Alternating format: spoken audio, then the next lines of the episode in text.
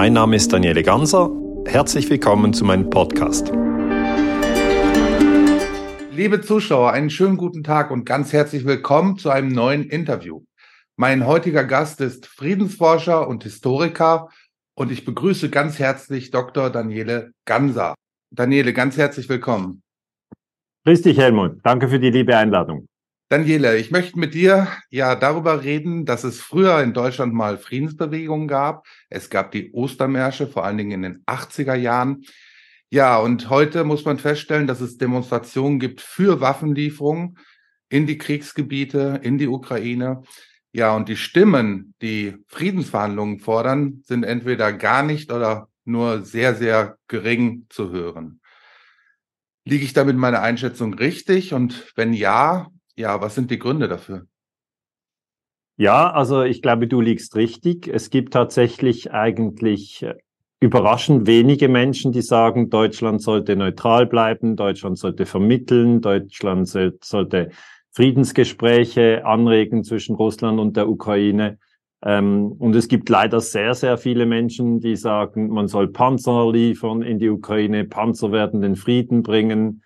Ich habe tatsächlich auch äh, Bilder gesehen von Menschen, die, die demonstriert haben für Panzerlieferungen. Ich glaube, diese Demonstration war in Stuttgart äh, 2023 im, im Januar, also jetzt in, in diesen Monaten. Das verwundert mich extrem. Ich finde es aber trotzdem wichtig zu sagen, es gibt auch die Stimmen, die sagen, das ist gefährlich, dieses Wettrüsten. Äh, zu diesen kritischen Stimmen zähle ich zum Beispiel Sarah Wagenknecht. Äh, sie hat sich immer wieder deutlich geäußert. Ähm, auch ihr Mann Oscar Lafontaine hat sich geäußert. Äh, ich sehe eigentlich verschiedene Experten auch, die sagen, Moment, das ist gefährlich. Und äh, darum, es gibt beide Stimmen, aber das, du sagst schon richtig, jene, die für den Krieg trommeln, sind im Moment viel lauter. Ja, aber woran liegt das? Warum, warum war das früher anders? Warum ist es jetzt gerade so, dass man das eigentlich zum ersten Mal erlebt, ja? Also ich glaube einerseits, weil die Grünen und die äh, Roten, also die SPD und die Grünen in den Krieg hineinführen und weil viele Wähler von den Grünen und den Roten glauben, das ist jetzt ein guter Krieg. Also diese, diese Verwirrung, die eben erzeugt wird, natürlich über die Medien und auch über die, äh, über das Narrativ, wie es erzählt wird, äh, hat die Leute halt extrem verwirrt. Ähm, ich denke, in der Vergangenheit war diese, diese Grundhaltung nie wieder Krieg, war tiefer verwurzelt in den Menschen. Und jetzt ist es ein bisschen eine Verwirrung. Ich kann es nur eine Verwirrung nennen, weil man, man sagt nie wieder Krieg, außer in der Ukraine, weil das ist ein gerechter Krieg. Hm. Also spielen deiner Meinung nach da die Medien die Hauptrolle? Genau, also das Narrativ wird ja so erzählt, dass man sagt, am 24. Februar 2022 ist Putin in der Ukraine einmarschiert, das ist illegal. Und das stimmt, das ist wirklich illegal, ich verurteile das auch. Ähm, ich äh, hätte mir gewünscht, Putin wäre nie in der Ukraine einmarschiert. Ich sage das auch immer wieder. Aber ich sage dann eben auch, die NATO-Osterweiterung ab 1999 war ein Wortbruch gegenüber Russland. Und ich sage auch, 2014 haben die Amerikaner einen Putsch gemacht in der Ukraine auf dem Maidan. Äh, und diese Erzählung, dass ich sage, ja, es gibt hier gibt es Unrecht und hier gibt es Unrecht. Also es gibt eine Teilverantwortung bei Putin, es gibt aber auch eine Teilverantwortung bei Joe Biden und Barack Obama, weil äh, Joe Biden war Vizepräsident 2014, Barack Obama war der Präsident. Und es gibt auch eine Teilverantwortung bei den Ukrainern, weil diese Ukrainer, die den Putsch gemacht haben, ähm, zum Beispiel Yatsenyuk, der sich als Premierminister raufgeputscht hat, ja, das ist eine Ver Verantwortung äh, innerhalb des äh, ukrainischen Establishments. Und dann hat die Ukraine auch eine Verantwortung für den Bürgerkrieg von 2014 bis 2022. Aber weißt du, Helmut, all diese zusätzliche Information bekomme ich wirklich fast nicht äh, an die Menschen geliefert, sondern es heißt, ja, das wollen wir alles nicht hören. Wir wollen nur hören, äh, Invasion Putin und 100 Prozent der Verantwortung äh, für, für Moskau. Und wenn ich sage, nein, Moment, es ist komplizierter, dann, dann werde ich im Moment richtig äh, niedergeschrien und äh, ja, es ist einfach kommunikativ sehr, sehr schwierig. Was ist denn der Grund für die NATO-Osterweiterung überhaupt gewesen? Warum hat ähm, hat der Westen das gemacht? Also warum hat man sich immer weiter an die Grenze Russlands vorgearbeitet? Welcher Sinn steht dahinter? Ja, man muss vielleicht kurz sagen, die NATO ist ein Instrument der amerikanischen Außenpolitik. Also sie wurde 1949 gegründet, Und dann im Kalten Krieg hatte die NATO 18 Mitgliedstaaten. Die BRD äh, ist ja erst 1955 beigetreten. Dann wurde der Warschauer Pakt oder Warschauer Vertrag gegründet als Gegengewicht zur NATO. Und dann 1990 mit der Wiedervereinigung von Deutschland ist Gesamtdeutschland Mitglied der NATO geworden. Äh, die Russen, das muss man sich noch in Erinnerung rufen, die haben 500.000 Soldaten aus der DDR abgezogen. Also die deutsche Wiedervereinigung ist ein Geschenk von Gorbatschow an Deutschland. Äh, darum hätte ich ja gehofft, dass Deutschland ein bisschen, ja, verständnisvoller jetzt sozusagen gegenüber Russland ist. Und damals hat man versprochen, dass man die NATO nicht ausdehnen werde. Das hat der amerikanische Außenminister James Baker gesagt. Das hat übrigens auch Genscher, der damalige deutsche ähm, Außenminister gesagt, wir werden uns nicht ausdehnen, die NATO wird sozusagen nur die DDR ähm, integrieren und dann ist fertig. Und dann kam aber Clinton an die Macht 99 und der hat Polen aufgenommen. Du fragst ja, warum? Nun gut, die Polen wollten in die NATO. Äh, und die äh, Amerikaner wollten eben ihren Einflussbereich ausdehnen. Und dann auch Ungarn und Tschechien kamen rein und 2004 kamen dann Estland, Lettland, Litauen, also die drei baltischen Staaten, zudem Rumänien, Bulgarien, die Slowakei und Slowenien. Das war unter Präsident Bush. Und für die Amerikaner war das eigentlich ein Ausdehnen ihres Einflussbereiches. Und äh, 2008 hat Präsident Bush, das war sein letztes Amtsjahr übrigens 2008, er kam ja 2001 in Amt, 2008 ist er raus, hat er eben noch in äh, Bukarest, der Hauptstadt von Rumänien, hat er dann die Ukraine eingeladen. Das war, das war eine Riesenprovokation. Angela Merkel hat gerade kürzlich gesagt, sie war damals Kanzlerin, äh, sie fand das falsch, dass Bush das gemacht hat, aber den Amerikanern war es egal, weil, und das ist mein Haupteindruck, die NATO ist für die Amerikaner das Instrument, um ihren Einfluss in Europa abzusichern. Und weißt du, wenn sie die Ukraine noch reinziehen können, ich glaube, um das geht es in diesem ganzen Konflikt, dann können sie ihre Raketen näher an die russische Grenze stellen. Könnte es auch ein Grund sein, dass die USA verhindern wollen, dass die Zusammenarbeit und auch die, ja natürlich die wirtschaftliche Zusammenarbeit zwischen Russland und Deutschland ähm, ja verstärkt wurde, dass sie Deutschland und Russland auseinanderhalten möchten? Ja, also das, das sagen die Amerikaner ganz, ganz klar. Also George Friedman zum Beispiel, das ist ein, ein hochrangiger ähm, ja, Politikexperte in den USA, Stratford äh, hat er geleitet etc. Er hat ganz klar gesagt, die Zusammenarbeit zwischen Deutschland und Russland ist den USA ein Dorn im Auge, weil Deutschland ist äh, unter den fünf größten Wirtschaftsnationen der Welt, also USA und China belegen die Plätze eins und zwei. Äh, dann kommt Japan und dann kommt schon Deutschland. Also Deutschland ist eine, wir haben 193 Staaten auf der Welt und Deutschland ist, ist wirklich eine große Wirtschaftsmacht.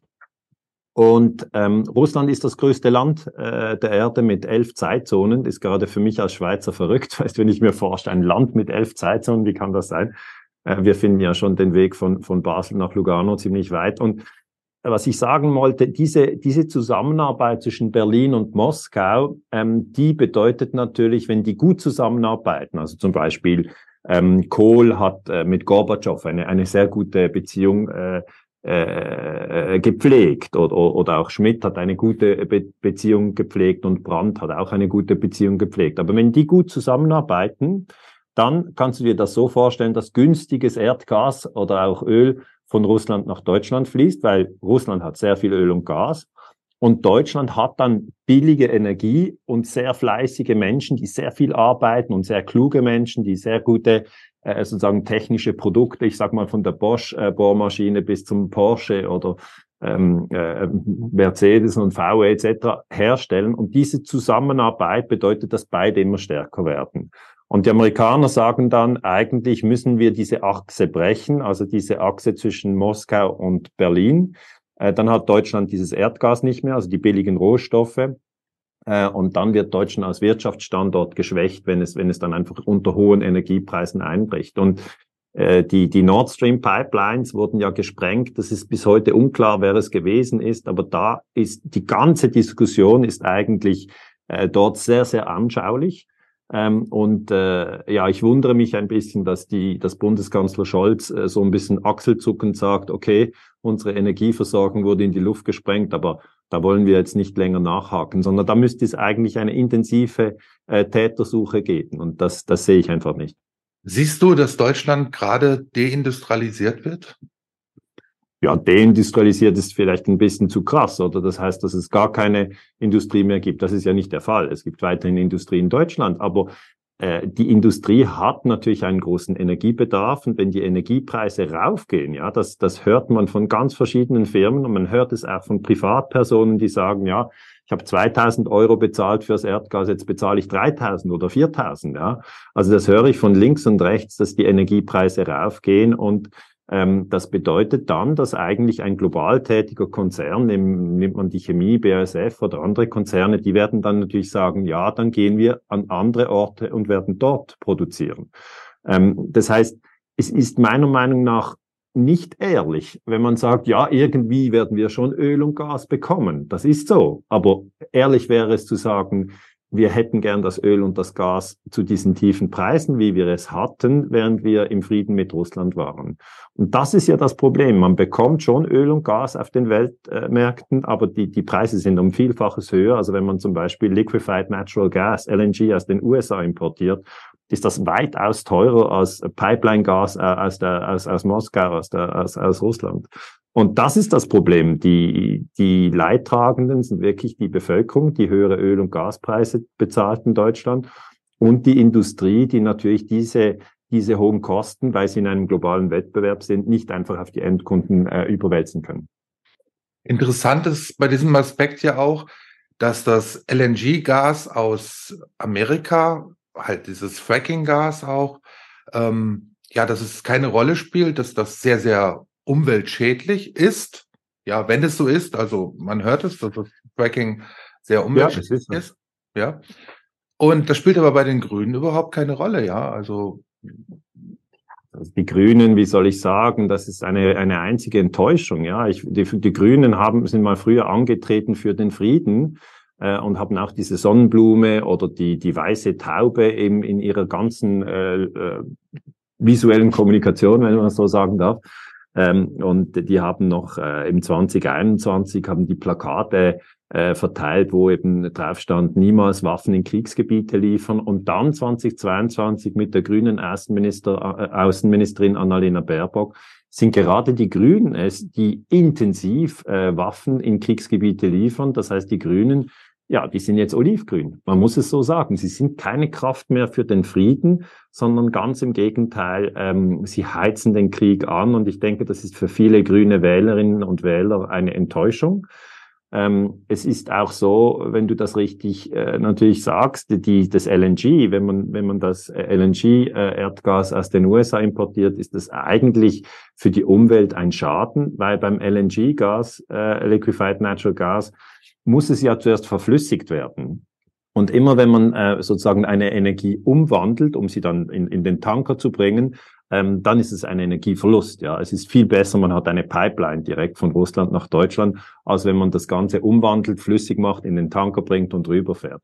Und dann ist noch die Frage, wie du richtig sagst, ja, dieses LNG-Gas, stammt es zusätzlich aus Fracking?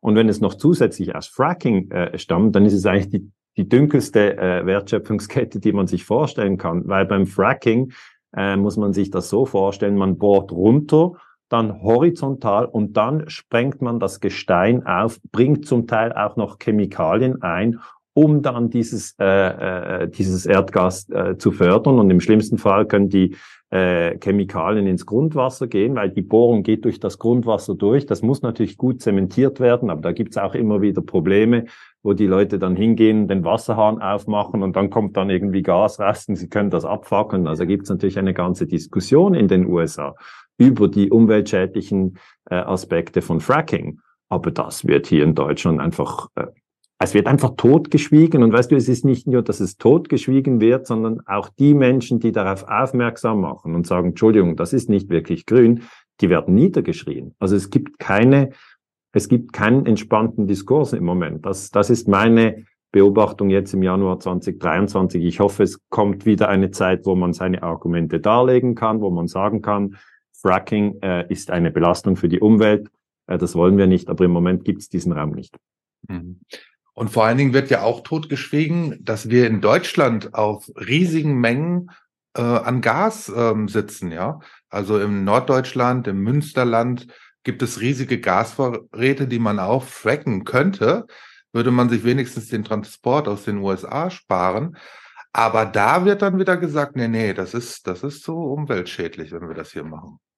Aber das sehe ich gleich. Also ich würde jetzt nicht in Deutschland anfangen mit Fracken, weil mhm. das, das mit dem Fracken, man kann, es gibt verschiedene Experten, die zu Fracken und Fracking äh, äh geforscht haben. Ähm, Frack heißt eigentlich Riss, ja. Und, und, Fracken heißt, du erzeugst einen Riss. Du erzeugst absichtlich einen Riss im, im Speichergestein. Und äh, diese, dieses Auf, Aufbrechen, das geht natürlich, aber das bedeutet einfach, dass sich diese ganzen äh, Lagerstätten auch viel schneller erschöpfen. Dann muss man wieder neu bohren, wieder neu fracken, wieder neu bohren, wieder neu fracken. Und wenn man sich die, die, die das Vorgehen in den USA anschaut, dann äh, ist es für mich ganz klar umweltbelastend. Also ich würde überhaupt nicht raten, jetzt in Deutschland Fracking in großem Stil einzusetzen. Das meinte ich auch gar nicht, sondern ich wollte nur darauf hinweisen, dass Fracking in den USA gut ist oder nicht umweltschädlich ist. Sobald man es aber in Deutschland macht, wird es als ganz schwere Umweltkatastrophe äh, geschildert, ja? Ja, jetzt verstehe ich dich. Es ist eben auch in den USA nicht gut. Und das, ja. es macht überhaupt keinen Sinn. Ja, viele Dinge machen überhaupt keinen Sinn jetzt. Also die Leute, ja, reiben sich dann die Augen und sagen, was kann das sein? Warum? Warum ist jetzt das so? Ähm, es macht ja auch keinen Sinn, wenn man sagt, ähm, äh, wir importieren dann ähm, sozusagen raffinierte Produkte wie Benzin und Diesel, die importieren wir wieder, vielleicht über lange Handelswege, aber direkte Rohölimporte lassen wir nicht zu, weil das ist natürlich zum Teil dann das gleiche Rohöl, das einfach raffiniert wurde. Und es, es gibt ganz viele Dinge, die keinen Sinn machen. Und was mich stört, ist, dass man nicht öffentlich darüber sprechen kann, weil auch der, der Wirtschaftsminister, der Habeck, der wäre ja eigentlich dafür zuständig, dass die Wirtschaft sicher ist, dass sie mit günstiger Energie versorgt wird. Äh, und da wird man, ich denke, wenn man darauf zurückblickt, wird man, wird man sagen, ja, das sind ganz viele Fehler gelaufen. Und es wäre natürlich möglich, die Fehler zu korrigieren, weißt du, Helmut, wenn man offen darüber sprechen kann. Aber es ist ja nicht nur auf der Aktionsebene ein Problem, sondern auch auf der Kommunikationsebene. Es ist, äh, ja, es ist im Moment ein, ein, sicher ein schwieriger Start ins 2023. All diese Grundprinzipien, die ich, die ich weiterhin hochhalte, weißt du, nie wieder Krieg. Also das ist immer noch mein Grundprinzip. Ich habe mich da gar nicht verändert, auch wenn jetzt die Grüne Partei findet, da den Frieden werden wir einfach mit Panzern erschaffen. Oder die FDP ist ja auch eine Partei, die ganz extrem sagt, ja, wir müssen diese Panzer liefern. Wenn wir Panzer liefern, dann haben wir, dann haben wir Frieden. Das stimmt doch gar nicht. Waffenlieferungen führen immer zu einem Wettrüsten, weil die andere Seite sagt dann, ja gut, das haben wir aber auch und von denen haben wir noch mehr. Das haben wir im ganzen Krieg, im Kalten Krieg gesehen, ja. Man kann die ganze Sache dann irgendwann noch mit Atom-U-Booten durchspielen und sagen, okay, wie viele Atom-U-Boote hast du und wo hast du sie? Ja, ich habe sie hier. Ah, ich habe sie hier. Und das kennt man. Das, das funktioniert nicht. Was es braucht, ähm, sind Gespräche und Deeskalation. Und da könnte Deutschland eine gute Kraft sein. Man, man ist ja eigentlich ja, wenn es ein Krieg ist zwischen Russland und den USA, und das ist meiner Meinung nach äh, ein Stellvertreterkrieg, ähm, dann ist ja Deutschland mittendrin. Und da wäre man eigentlich sehr daran äh, interessiert, äh, sozusagen vermitteln zu können und Gespräche zu führen. Aber ich, ich sehe es im Moment nicht. Es ist einfach, es ist nur eine Linie. Waffen liefern, Waffen liefern, Waffen liefern. Ja, und da wird ja gerade diskutiert, ob man den Leopard 2 auch in die Ukraine liefert. Und zu Beginn des Krieges wurde sehr, sehr heftig darüber diskutiert, wann denn Deutschland in den Krieg eintritt. Also wann, wie ist das eigentlich geregelt? Kann, kannst du sicher helfen. Wann tritt ein Staat in einen Krieg ein? Passiert das schon durch Waffenlieferung, ja oder nein? Ja, also wenn man mit Soldaten in ein anderes Land einmarschiert, dann ist man sicher im Krieg. Also Russland ist auf jeden Fall im Krieg mit der Ukraine, Putin ist in diesem Krieg, das ist klar. Ähm, jetzt, als Deutschland in Afghanistan einmarschiert ist, war man auch im Krieg mit Afghanistan. Nur damals hat man immer gesagt, ja, nein, es ist gar kein Krieg, es ist eine Art Hilfsmission und so weiter. Also man hat immer versucht, sich ein bisschen wegzudrücken. Oder Deutschland hat 1999 ähm, Serbien bombardiert, zusammen mit Clinton, mit den USA. Das war damals Schröder und Fischer. Also, also Schröder, der war der Bundeskanzler, war von der SPD und, und Fischer war von den Grünen. Ähm, und ich sage, eigentlich ist, ist, ist der Moment, wo man Soldaten ins Kriegsgebiet schickt, also wenn Deutsche, wenn die Bundeswehr sozusagen mit eigenen Panzern in die Ukraine fährt, dann ist es klar, okay, dann ist man eindeutig im Krieg. Das ist nicht der Fall. Aber es gibt Vorstufen Ähm, und Norman Pech zum Beispiel hat gesagt, ein Völkerrechtler hat gesagt, wenn man zum Beispiel nur Helme liefert, ja, dann ist das keine Kriegsbeteiligung, weil mit Helmen kann man niemanden totschlagen. Oder wenn man nur Sanitätsmaterial liefert, das ist auch keine Beteiligung am Krieg. Wenn man aber tödliche Waffen liefert, dann ist man im Krieg. Und das bedeutet, nach dieser Messlatte ist Deutschland jetzt im Krieg mit Russland, weil man liefert natürlich eindeutig tödliche Waffen, auch schon bevor man den, äh, der Leopard wird noch nicht geliefert, aber man hat ja andere Waffensysteme geliefert, die tödlich sind. Und dann gibt es aber noch eine dritte äh, äh, Sichtweise, die heißt, erst wenn man ukrainische Soldaten in Deutschland ausbildet, ähm, dann hat man sozusagen den sicheren Boden der Nichtskriegsführung verlassen. Das hat äh, der wissenschaftliche Dienst des Deutschen Bundestages so erklärt. Und da muss ich auch sagen, ja gut, äh, in Bayern werden Ukrainer ausgebildet an den NATO-Waffen. Sie werden von amerikanischen Soldaten ausgebildet, aber es ist trotzdem ähm, natürlich eine Beteiligung am Krieg. Und das ist eigentlich meine Hauptkritik. Deutschland ist jetzt im Krieg mit Russland. Aber man versucht das wie tot zu schweigen. Ähm, und man hat auch keine Diskussion über die Kriegsziele, weil eigentlich müsste man ja dann sagen, okay, wir sind im Krieg. Was ist das Ziel? Ist das Ziel, dass die Ukraine die Krim zurückerobert?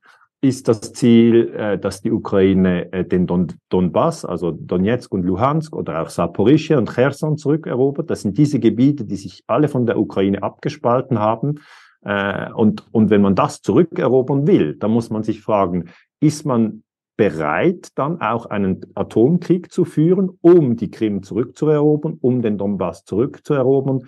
Wie würde man reagieren, wenn Deutschland dann auch bombardiert wird, weil es ja dann direkt sozusagen als äh, äh, als Lieferant von Waffen und auch als Trainingsplatz äh, im Einsatz ist, lässt man dann äh, sozusagen Rammstein einfach bombardieren. Und was bedeutet das für die Amerikaner, die ja in Rammstein stationiert sind? Also es ist einfach extrem kompliziert aus, aus internationaler Sicht und diese Diskussion wird überhaupt nicht geführt, sondern es, es, es wird so getan wie, ja, wir liefern der Ukraine ein paar Marderpanzer oder ein paar Gepard-Panzer oder dann auch irgendwie noch Leopard und dann werden die äh, es schon richten und äh, die Russen werden, äh, werden uns sozusagen nicht bombardieren. Aber äh, man ist, man ist hier wirklich auf einer schiefen Ebene und rutscht eigentlich immer tiefer in den Krieg hinein. Ich, wenn ich das, darf ich das kurz erklären, Helmut? Von, ja. von 45 bis 95, während 50 Jahren hat Deutschland an überhaupt keinem Krieg teilgenommen. Und das finde ich wunderbar.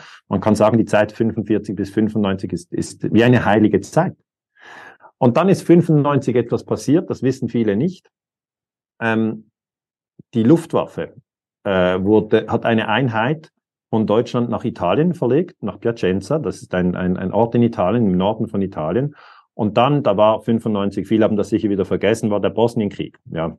Und dann ist die Luftwaffe über die Adria rübergeflogen, zusammen mit den Amerikanern. Also die deutsche Luftwaffe ist in den Bosnienkrieg reingeflogen, 95, hat aber nicht bombardiert, also keine Kampfhandlung. Aber 95 ist die deutsche Armee wieder im Ausland, so wie Putin seine Soldaten in die Ukraine geschickt hat. Das ist eigentlich immer der erste Schritt, wo der Historiker hingeht und sagt, ah, okay, Soldaten im fremden Territorium. Und das ist Bundeswehr in Bosnien, fremdes Territorium. Äh, man stelle sich mal vor, die bosnische Luftwaffe ist irgendwie in Baden-Württemberg, aber okay, das war 95. Und dann 99 kommt der erste Kampfeinsatz, da bombardiert die Bundeswehr zusammen mit den Franzosen und den Amerikanern und den Engländern und so weiter, bombardieren sie Serbien. Das ist der erste Krieg äh, nach dem Zweiten Weltkrieg. Und man wird auch so reingezogen durch die Amerikaner und die Leute denken noch so, ja, okay, ist das jetzt richtig, ist das falsch? Und dann 2001 sind diese Terroranschläge vom 11. September, wo ich immer sage, die sind nicht geklärt. Und dann wird auch kritisiert, ja, Herr Ganser, sagen Sie nicht, die sind nicht geklärt. So, doch, die sind nicht geklärt. Und 2002 ist die Bundeswehr plötzlich in Afghanistan. Dann 2015 beteiligt man sich am Syrienkrieg. Das heißt, Serbien, Afghanistan und Syrien, das sind die drei Vorstufen. Oder nimm noch Bosnien dazu. Bosnien 95, Serbien 99, Afghanistan ab 2002 und dann äh, Syrien ab 2015. Das sind die Vorstufen. Und immer waren es die Amerikaner, die die Deutschen mitgezogen haben. Und jetzt im 22 ziehen die Amerikaner die Deutschen in die Ukraine, in diesen Krieg gegen Russland. Nur, da sage ich immer, Moment, das ist nicht vergleichbar, diese, diese, vier, diese verschiedenen Konflikte. Dieser Konflikt mit Russland ist viel gefährlicher als der Konflikt mit Afghanistan oder mit Bosnien oder mit Syrien. Du hast es gerade angesprochen, und zwar, dass du halt oft ähm, ja diffamiert wirst, dass du deine Meinung nicht sagen darfst. Und du hast ja auch deine Professur verloren. Und ja, mehrere Sachen sind bei dir passiert, die einzig und allein darauf zurückzuführen sind, dass du offen deine Meinung vertrittst. Wie gehst du damit um und wie, wie ähm, soll ein normaler Mensch damit umgehen, der zum Beispiel in der Corona-Krise ja halt gemobbt wurde, seinen Job verloren hat, weil er sich halt nicht impfen lassen wollte? Wie, wie gehst du mit, mit dieser Kritik um persönlich? Also es ist so, wie du sagst, ich habe ähm, nach den Terroranschlägen vom 11. September 2001 habe ich äh, fünf Jahre gewartet und dann 2006 habe ich einen Artikel publiziert und dort habe ich geschrieben, die Terroranschläge vom 11. September sind nicht geklärt und vor allem der Einsturz von WTC 7, dass dieses dritte Gebäude, das am 11. September eingestürzt ist, ohne dass ein Flieger rein ist, ist nicht geklärt. Dann hat sofort die amerikanische Botschaft interveniert und hat gesagt, Herr Ganser ist ein Verschwörungstheoretiker. Also wer 9-11 hinterfragt, ist Verschwörungstheoretiker. Okay, dann habe ich das an die Backe bekommen. Ähm, dann äh, 2014, als es diesen Putsch in der Ukraine gab, habe ich gesagt, die Amerikaner haben hier einen Putsch gemacht und erst danach hat Putin sich die Krim geholt. Also man muss eben auch die Chronologie verstehen. Äh, und dann hieß es sofort, ja, Ganser ist ein Putin-Versteher. Und jetzt nach der äh, russischen Invasion im 22 habe ich wieder gesagt, ja, wir müssen aber auch über den Putsch vom Februar 2014 sprechen. Da haben ja Scharfschützen auf dem Maidan sowohl Polizisten wie auch Demonstranten erschossen. Also das ist ein, eine militärische Operation. Wir müssen darüber sprechen. Dann heißt es einfach, Ganser ist ein Putin-Versteher. War ich schon Verschwörungstheoretiker, wurde ich noch Putin-Versteher. Dann während der Corona-Pandemie, also in den Jahren 2020 und 2021, habe ich mich entschieden, für mich persönlich nicht zu impfen. Das war einfach mein Entscheid. Ich habe gesagt, mache ich nicht. Dann hieß es, ich bin Covidiot. Okay, nur weil ich nicht geimpft habe. Das heißt, ich habe eigentlich jede Diffamierung jetzt langsam durch, eine nach der anderen. Wenn man eben gegen, wenn man sagt 9-11, äh, wurden wir nicht äh, ehrlich informiert, äh, äh, Entschuldigung, Verschwörungstheoretiker, dann, wenn man nicht impft, äh, Covidiot oder noch schlimmer, Corona-Leugner. Ich war nie ein Corona-Leugner. Ich habe einfach gesagt, ja, dieses Virus, mein Immunsystem schafft das. Also ich leugne nicht die Existenz des Virus. Ich sage einfach, ich brauche diese Impfung nicht, weil ich der nicht vertraue. Und dass man wenn man einen Konflikt jetzt analysiert, wie der Ukraine-Konflikt, der sehr, sehr komplex ist, dass man dort einfach mit diesem, mit diesem Schlagwort Putin-Versteher niedergemacht wird, das ist einfach nur, ja, erbärmlich. Ich halte es einfach für erbärmlich und ich wünsche, dass, ähm, dass wir eine Sachdiskussion führen können. Und persönlich gehe ich dann immer so damit um, weil du explizit gefragt hast, ich übe mich in Achtsamkeit. Also es geht gar nicht anders. Ich, ich, ich sehe dann äh, diese ganze Diffamierung, die da kommt, und dann denke ich, na, das ist aber kein Sachargument, ja. Bringt doch ein Sachargument, ähm, das das, das jetzt eben erklärt, warum WTC 7 eingestürzt ist oder das dann erklärt, warum es eben den Putsch so nicht gegeben hat, wie ich es eben sage. Ich sage, es hat den Putsch gegeben. Sage, nein, nein, hat es nicht gegeben. Ich sage, doch, hat es gegeben. Das heißt, äh, ich prüfe und warte immer noch auf eine Sachdiskussion. Im Moment bekomme ich die nicht. Also ich bekomme sehr, sehr viel Diffamierung, aber dadurch lasse ich mich eigentlich nicht einschüchtern, weil ich bleibe bei meinen Fragen und diese Fragen sind berechtigt. Daniele, zum Schluss möchte ich dir eine kleine Geschichte erzählen. Und zwar, erinnerst du dich daran, als ich dich in Basel mit meinem Sohn besucht habe und wir ein Interview aufgeführt haben, aufgenommen haben? Ja, ich habe eine Erinnerung. Ja, genau. Aber es ist schon länger her. Wie viele Jahre ist das? Fünf Jahre her. Ist so, fünf Jahre? War, okay. Da war mein Junge zwölf. Und ja. ja, dann haben wir ja alles wieder, das ganze Videomaterial im Auto verstaut und ich habe mich reingesetzt ins Auto und wir fahren los und da sagt er zu mir, Papa, ich habe in den letzten zwei Stunden mehr gelernt als in meiner ganzen Schulzeit. Hat er das gesagt? Hat er wirklich gesagt, ja. Und das fand ich sehr bemerkenswert, wollte ich dir nur mitteilen, damit du auch mal an einem Beispiel merkst, wie wertvoll deine Arbeit ist. Das ist eine sehr schöne Geschichte. Also hat mich sehr gefreut. Ähm, und, und, und, und ja, Helmut, sag einfach einen lieben Gruß an deinen Sohn. Mache ich. Und, und, und ich freue mich, dass er, dass er etwas gelernt hat aus, aus diesem Gespräch. Ich, ich versuche wirklich immer so gut ich kann und nach bestem Wissen und Gewissen die Leute zu informieren. Mhm. Daniele, ich danke dir ganz, ganz herzlich für deine Informationen und für deine Zeit und hoffe, dass wir uns dann bald auch mal wiedersehen. Immer gerne, Helmut. Vielen Dank für das Gespräch. Danke dir.